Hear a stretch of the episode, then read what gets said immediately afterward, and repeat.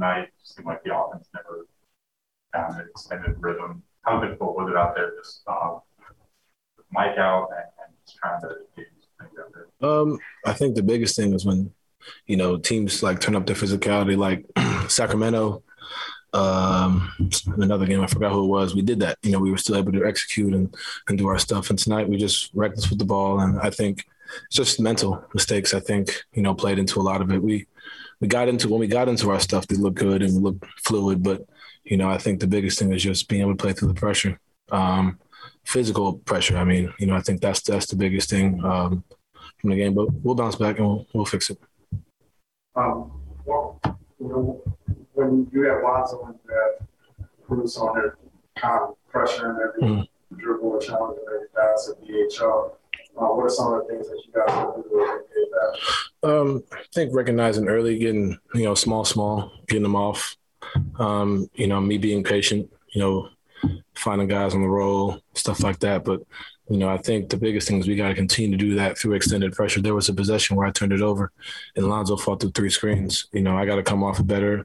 Um, Royce will set it harder, you know, and then roll. And, you know, that's the stuff I'm talking about as far as being able to do it throughout the course of the game. Because we did in the first half, you know, we, we were able to execute. So we got to continue to do it, you know, through the full 48. And credit to, to, to them, you know, they, they turned up the defensive pressure and they started making shots that they were missing in the first half. So um, we'll be fine.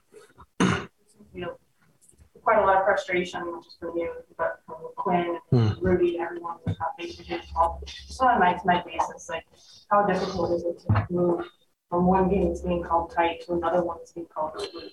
Um, I'm not trying to get fined more than I have, but you know, same token, it's like you know, it's got to be consistent. But you know, at the end of the day, you can't sit here and say, you know, it's because this or that. You know, at the end of the day, I got to the line ten times. You know, I felt like I was fouled more. You know, Rudy was.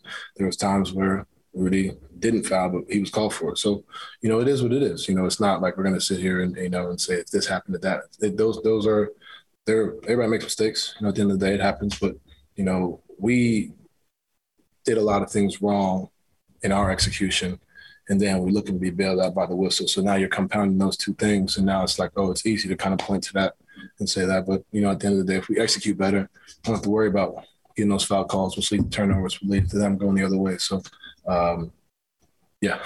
With uh, with the rotations change, Mike's in now, Joe's starting mm. all that. Jared got some extended run tonight. You know, everyone's kind of torn and cussed from this early. What are you seeing? What do you see for him tonight? And what do you see for him? I think just he's he's he's becoming he's understanding how to learn, run the offense. He's understanding the offense. He's learning the offense. You know, you saw the same development with Trent last year when Mike and I were out for a little bit, and it's just a learning learning process. It's game five. Um, he's not going to know which plays to run for who on whose side of the floor and whatnot already, you know. But I think he's doing a good job of being able to change his pace. And you know, we know he can score, but he's able to be he's being more of a, point guard as well, being able to find guys and initiate the offense. And I think he's doing a good job.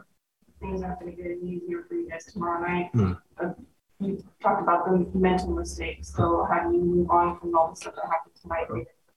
Watch the film and, and be ready. I think that that's it. You know, we're at a point now we've we've been together as a group for a while. We know each other. We know what we did wrong. It's not like we're here wondering what happened. You know, I think we understand what we did, how how we lost the lead, how we you know let them back in the game, how they got extended their lead, and you know we'll go out there, watch it, correct it, and, and we got to go out there and, and do it tomorrow. All right, we'll go to one from Zoom from Andy Larsen. That'll be our last question. Don, what do you tell Jordan Clarkson after a game like that, or especially when he's in the middle of, of, a, of a tough game like that? Shoot it. Nah, that's it. You know, at, at, the end of the day, we, you know, that's why that's why he is who he is. He, he makes the same shots he's missed tonight.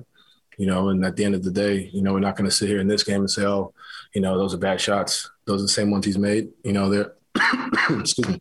There are times, you know, where there's certain shots you could pass up and get into a different action. There are times where I could have done it. There's times where Joe could have done it, you know, and at the end of the day, just keep shooting. You know, he missed a lot of good ones, easy ones, you know, and that happens. You know, it's going to happen throughout the season. And the only way to get out is to shoot. So we trust him and he trusts his work. So he'll be fine.